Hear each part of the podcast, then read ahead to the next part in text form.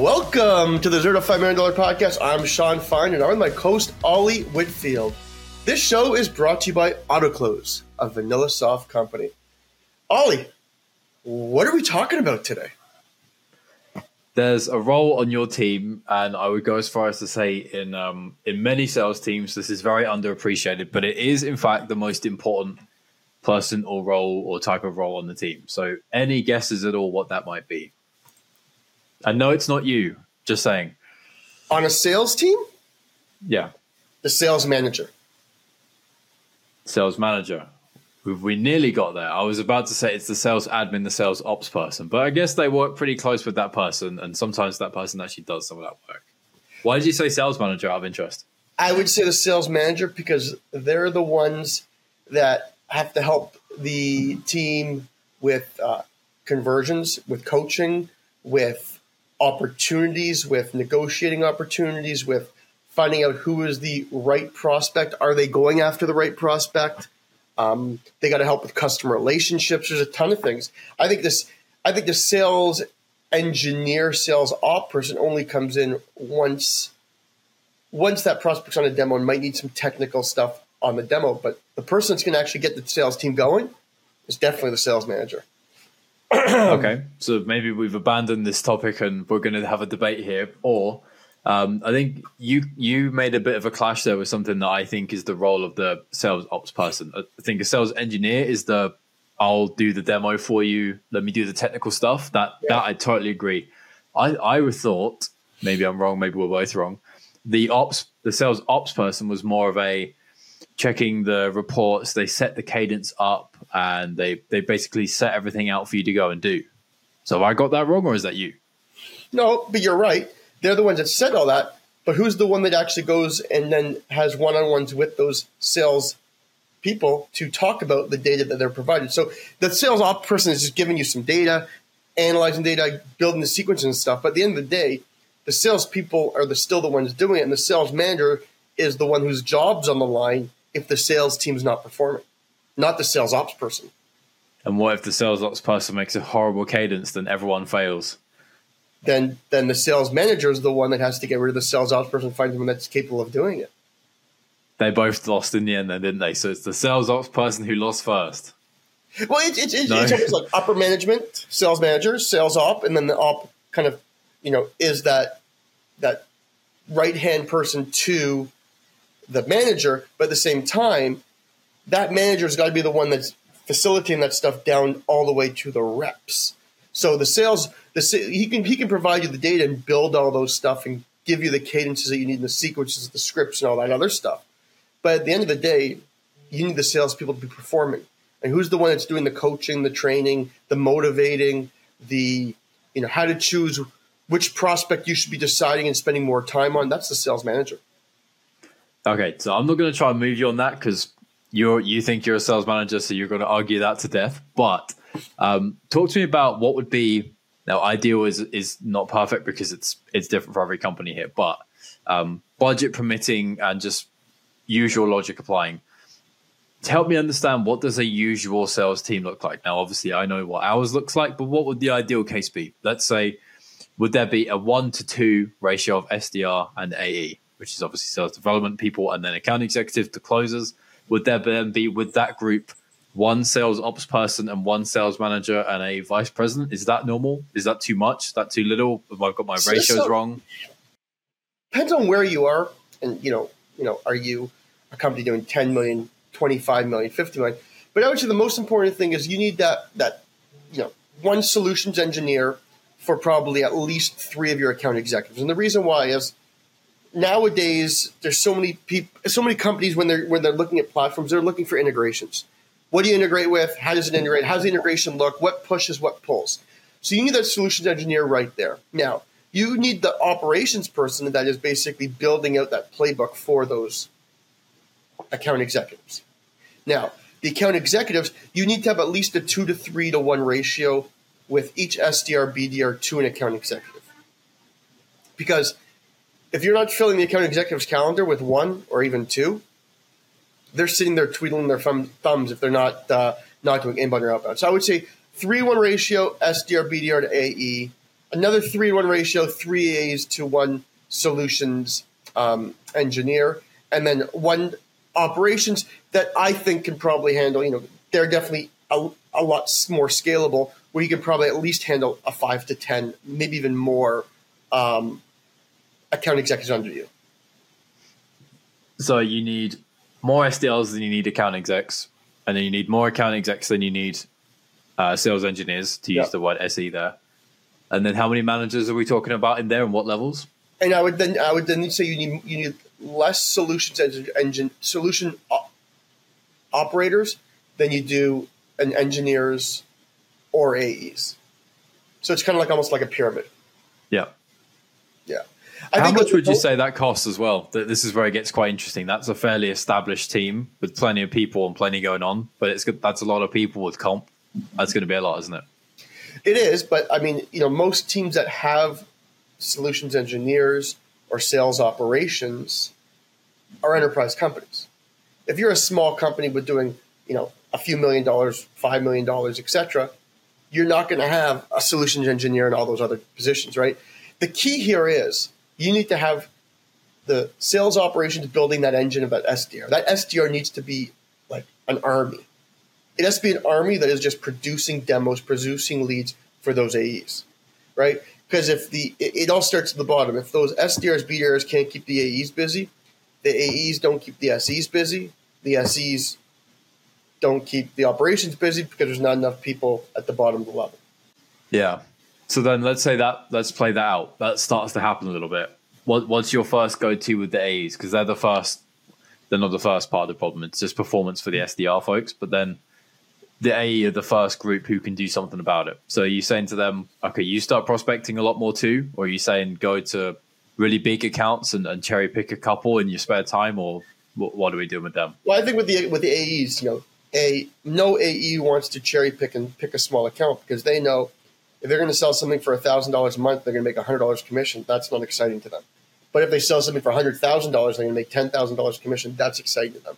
So as an AE, you do want to pair, you want to cherry pick and, and pick those those larger deals, definitely. Now, the SDRs, you know, have their own numbers to. So everyone has kind of their own numbers to hit, but it all starts at the bottom. Like it's you know you know you say the, the, the pipeline starts here. No, with with this it starts. It, it's the bottom up, right? You need to get you need to get the people that Army said the infrastructure at the bottom. It's like building a condo, right? You're building a condo. You have to have the infrastructure. You have to dig.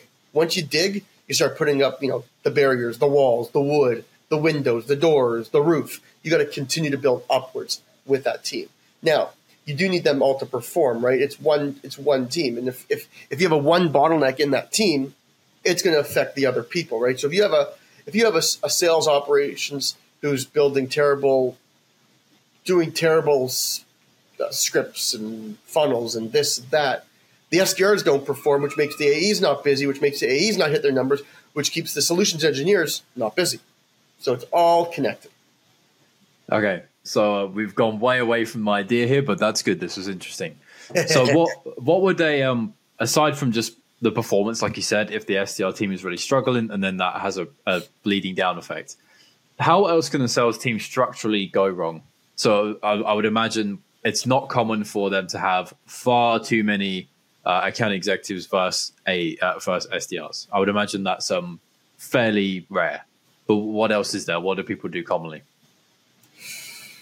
I mean, I think there's a lot of companies that actually just totally skip the sales operations and they force the AEs to build it, right? Because what you want at that point is you want the the SDRs to be almost using the AE's voice when the actual person goes on a demo or call or email connect or email back and forth and communicate. It sounds like they're talking to the same person. I know one thing a lot of people do hate is when there's too many cooks in the kitchen and you speak to one person, it's like, well, no, that person was an introvert. Now I'm speaking to an extrovert. Like I feel like I'm just talking to four or five different people. And Then you got to make sure that everyone's relayed the same information. So I think the, the, the other thing that people don't really consider is you have to have the same voice inside the company. You all have to be talking the same language, the same pain points, the same vision, the same mission. Everything needs to be the same. That's quite difficult to do on scale, but um, I see what you mean. I, I think I found it quite painful when um, things are overly rigid and um, overly prepared. There's an argument for the structure and that stuff, but So you, you talk to someone and then you get passed on to someone else and then someone else for the next bit. But the same question was asked in each of the calls and that type of thing. And it doesn't quite get answered and it gets answered in two or two and a bit different ways. That's the bit I find quite irritating when you've gone when I've gone through that type of process. I, I, I think people like I mean I think the one thing companies don't do enough is is really spend time on exactly what your company vision is. Like if somebody asks the same a, a question, to be honest, the, the company should answer the same the question the same way. Like it should be almost trained and embedded in their head that that's the way to answer the question. They might have different personalities of the way they say it, but what your company's goal is, what you try to accomplish, what you try and solve, how you try and help, how you've done it in the past, it should all be similar. Now, obviously, that brings in another department called marketing, but um, no one likes them. but that's a that's a totally different discussion. But you have to have the same voice. Uh, I think that's very important. I mean, that's cool, but then you get into points when, as an account executive, you need to be cruel to be kind a little bit if a prospect's being a pain in the butt, and then that's then you're being different. But I know what you mean. We're, we're debating semantics a little bit with that. Yeah, I mean, it's interesting. I mean, our, so the, the sales team we have obviously is is designed a certain way, and what what it almost is is the our solutions engineer is almost my right hand man, but also the AE's help, meaning like side by side with those AEs, and those AEs are not as successful without our solutions engineer, but also he's the one that's reporting all the data back to me that I can make decisions on what to do with my team as well. So it's a very important role. It's almost like a middle manager at a bank or, or, or at a company. Like they're middle manager and they, and they they report up, but they really manage both up and down. So, without naming any names, obviously, but generally speaking, how does that um, that that role work? Because uh, a lot of times, I think it's only fairly recent, as far as I'm aware, that that role has been compensated properly. It's just kind of a paid to do job, no matter what of performance. But now you can see with obviously things like Salesforce and so on, that SE performed this well and the next one didn't so much and the other one was way better than both of them and then you make comp but there's an argument about how much are you truly involved you, are facilitating the demo which is like one of the last things that happen and there's got to be so many other things that line up beyond just the product itself so how how does that work because that's complicated it's, isn't it it's very interesting so I, I think the way certain companies use a SE is very different meaning it all depends on the experience of your salesperson right and what they need. Someone that's just got into sales, had a few years in sales, is going to depend a lot more on a solutions engineer just because they might not know the technical aspect of the engineering or anything else on the integration side. However, if you're someone at Salesforce, an SE might be little to less used. It might almost be after like well implementation they're used, right? The compensation is a tricky one though because you know depending on how involved are they they might not be compensated but if they are compensated, you know, sometimes sometimes they do just as much work as a AE. So it's a, it's a it's almost a it, it's one of those things that's never really been defined at a lot of companies, and it's tough because obviously you keep paying commission to everyone that touches an account. You know, there's only so so, so much margin in a, in the business. Uh, so it's just it, it's a it's always been a tough one. Is that uh, how do you deal with those those SEs? And it's it's still a tough one to commission them out. I feel like I, I almost feel like sometimes in our organization, our SEs are really doing a lot of the sales. They're doing a lot of the selling, but it's tough to compensate somebody because, you know, how do you how do you split that one pie between so many people? Yeah. So how would it work? Is it common to say no matter what, how much you touch a deal or how much you are involved or not, if you if you cross that line where you are involved, it's a flat. This happens. This is the commission. This if this is the outcome, or do you do you say no? I imagine this would be cause big arguments you were so involved in this one that you get like a percentage more versus previous, or, or so, does that happen? It doesn't work currently, but how I would do it is if you're an AE and you have a, an SE spend his time on a demo, your commission split a certain Equally. percentage. Not it could be it could okay. be 60 40, it could be 70 30, but there's no way an AE should get full commission for when they're only doing, you know, 40 60% of the selling right? And it, that, it's still an argument that goes on not only in a lot of organizations. I speak to a lot of people, and they're like, they still don't know how to compensate an SE. because they are part of the process. Nowadays, people buy for a few reasons. One, ease of use and integrations, and two, relationship. So the AE can build that relationship, but if they can't explain the technical aspect of the integrations, that's where you need the SE in. And it takes both to close that deal. Yeah, because there's been several times, I mean, I can think of a few for us, where the SE has done an exorbitant amount of work to really make something work for a customer, where it's kind of like a bend something into shape type of thing to make it work, where no one else could do that. Yeah. And in, in those situations, they really, really do deserve a disproportionate amount of commission, don't they?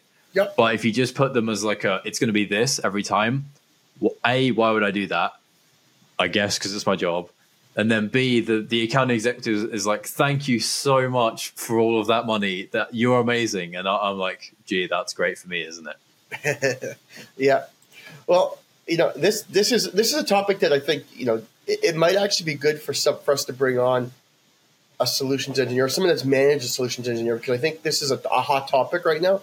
And I think a lot of the companies, you know, five, ten years ago, they never did this. They never had all these different layers. This is kind of a new way of selling.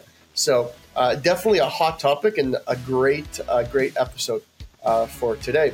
Well, I want to thank everybody for joining us today. Uh, this has been another great episode. And as I said, a very hot topic in the sales community. Thank you also to everybody listening. If you enjoyed the show, don't forget to give us a five star review wherever you're listening from in the world. And also, subscribe so you don't miss our next show. Uh, thanks again, Ollie, and see you guys soon.